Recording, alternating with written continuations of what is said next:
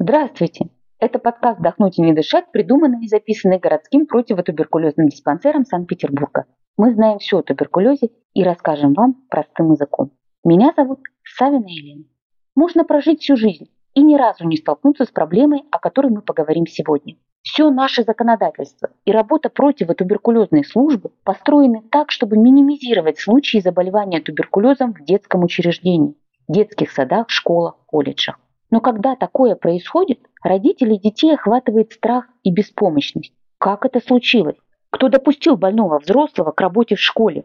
Как получилось, что кто-то из детей заболел? А мой ребенок заболеет? Что вообще происходит? Как в 21 веке, в принципе, обычные люди болеют туберкулезом?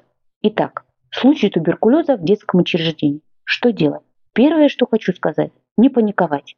Вы не брошены на произвол судьбы. Существует четкая система профилактических и противоэпидемических мероприятий для безопасности вашего ребенка.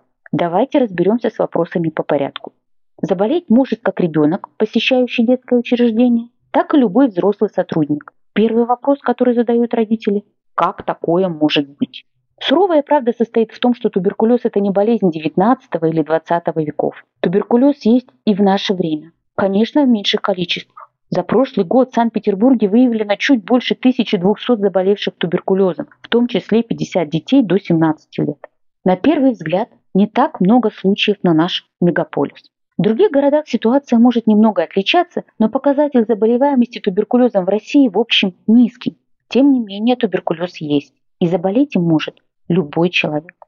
Следующий вопрос, который слышат фтизиатры. Кто заболел?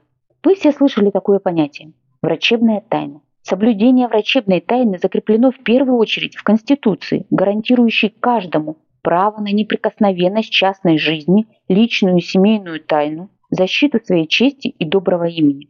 И в федеральном законе об основах охраны здоровья граждан Российской Федерации. Говоря о случае заболевания туберкулезом, частично раскрывается врачебная тайна, что регламентировано этим же федеральным законом. Предоставление сведений, составляющих врачебную тайну без согласия гражданина или его законного представителя, допускается при угрозе распространения инфекционных заболеваний, массовых отравлений и поражений. Связано это с необходимостью проведения профилактических и противоэпидемических мероприятий. Например, при ветряной оспе также частично раскрывается врачебная тайна. Но ветряная оспа не туберкулез, все знают, что Маша принесла в группу ветрянку. Родители Тани и Вани обсуждают ветряночную сыпь у детей. Туберкулез – иное дело. Поэтому личность заболевшего не раскрывает. Хотя порой родители проводят детективные расследования, чтобы узнать, кто заболел. В конечном итоге это расследование только ранит детей, закладывает неверное представление о допустимом поведении, приводит к стигматизации болезни и даже к буллингу. Кстати, булить могут и взрослых. Задумайтесь о последствиях своего расследования. Знание имени заболевшего никак не повлияет на объем профилактических мер для вашего ребенка. Важнее в данном случае донести до него информацию о заболевании. Объем знаний должен соответствовать возрасту. Да, есть такая болезнь. Она опасна, но излечима. Заболевший поправится обязательно. Теперь нужно особенно тщательно следить за своим здоровьем. Надо будет сходить к врачу. Очень часто задается вопрос, кто виноват? Педагоги, администрация, медики? Хочу остановиться на нем подробнее. В любом детском учреждении все сотрудники проходят профилактический осмотр, флюорографическое обследование раз в год. Педагог с патологией на флюорограмме не допускается до работы, но в течение учебного года на фоне простудных заболеваний, стрессов, возможно снижение иммунитета и активация туберкулезного процесса. Дети также регулярно проходят профилактический осмотр, реакция МАНТУ или диаскин-тест в зависимости от возраста, а подростки – двойной контроль. С 15 лет добавляется флюорография. При нарастании результата пробы МАНТУ или положительном результате диаскин-теста дети направляются на углубленное обследование в противотуберкулезный диспансер. Очень важно понимать, что на ранних стадиях заболевания туберкулез протекает в основном бессимптомно. И только благодаря профилактическим осмотрам возможно выявление туберкулеза на ранней стадии. Еще один вопрос, волнующий родителей. Открытая или закрытая форма туберкулеза? На самом деле понятие открытая и закрытая формы больше литературные. В медицинском сообществе используется понятие бактериовыделения. Любой пациент с туберкулезом имеет в организме микобактерии туберкулез. Обследование контактных в детском учреждении, проведение противоэпидемических и профилактических мероприятий одинаково при любом диагнозе у заболевшего туберкулезом. Иногда родители беспокоятся. Почему поздно сообщили? Ведь заболевший давно в больнице. Если у человека при профилактическом осмотре на туберкулез выявляются какие-то изменения, он направляется в противотуберкулезный диспансер, где проводится дополнительное обследование. В случае необходимости углубленного обследования пациент госпитализируется в специализированный стационар. На проведение обследования при подозрении на туберкулез выделяется один месяц. Пациент обследован, и врачебная комиссия учреждения выносит на утверждение Центральной врачебно-контрольной комиссии диагноз туберкулез.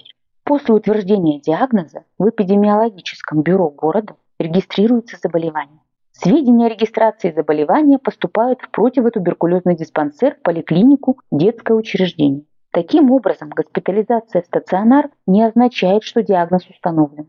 После установления диагноза туберкулез в детское учреждение выходит противотуберкулезная служба совместно с органами Роспотребнадзора для установления границ очага. Проводится эпидемиологическое расследование, ходе которого устанавливаются места, которые посещал больной, классы, столовая и так далее. Определяется круг контактных лиц. В учреждении проводится дезинфекция. А контактные лица, взрослые дети, кто в течение полугода до постановки диагноза общался с больным, проходят внеочередной профилактический осмотр на туберкулез. Сведения обо всех контактных лицах передают в поликлинику и противотуберкулезный диспансер по месту жительства для привлечения их к обследованию.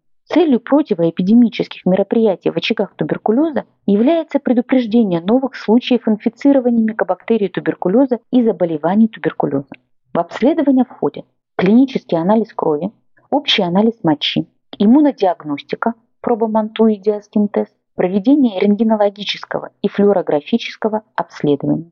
Если в результате обследования у кого-то из детей обнаруживается нарастание пробы Манту или положительный результат диаскин-теста, то такие дети направляются на углубленное обследование в противотуберкулезный диспансер. А окружение этих детей, родители, бабушки, дедушки, должны пройти флюорографическое обследование, если с момента последнего прошло более 6 месяцев. При необходимости и наличии показаний дети подлежат профилактическому лечению с целью предотвращения рисков заболевания туберкулезом. В случае выявления туберкулеза карантин не накладывается. После проведения обследования в случае отсутствия каких-либо патологий дети подлежат диспансерному наблюдению в противотуберкулезном диспансере в течение года, то есть через 6 месяцев будет проведена иммунодиагностика. Что можно послушать из наших выпусков для более глубокого понимания происходящего? Выпуски от кого можно заразиться туберкулезом и пути передачи болезни? Очаг туберкулеза, иммунодиагностика, латентная туберкулезная инфекция, симптомы туберкулеза у детей – химия, профилактика, туберкулез. В заключение хочу сказать, что врач-тезиатр – это ваш помощник, который стремится снизить риски заболевания туберкулезом. Отнеситесь к проводимым мерам как к защите вашего ребенка. Покажите ребенку правильный, взрослый пример взаимодействия с врачами.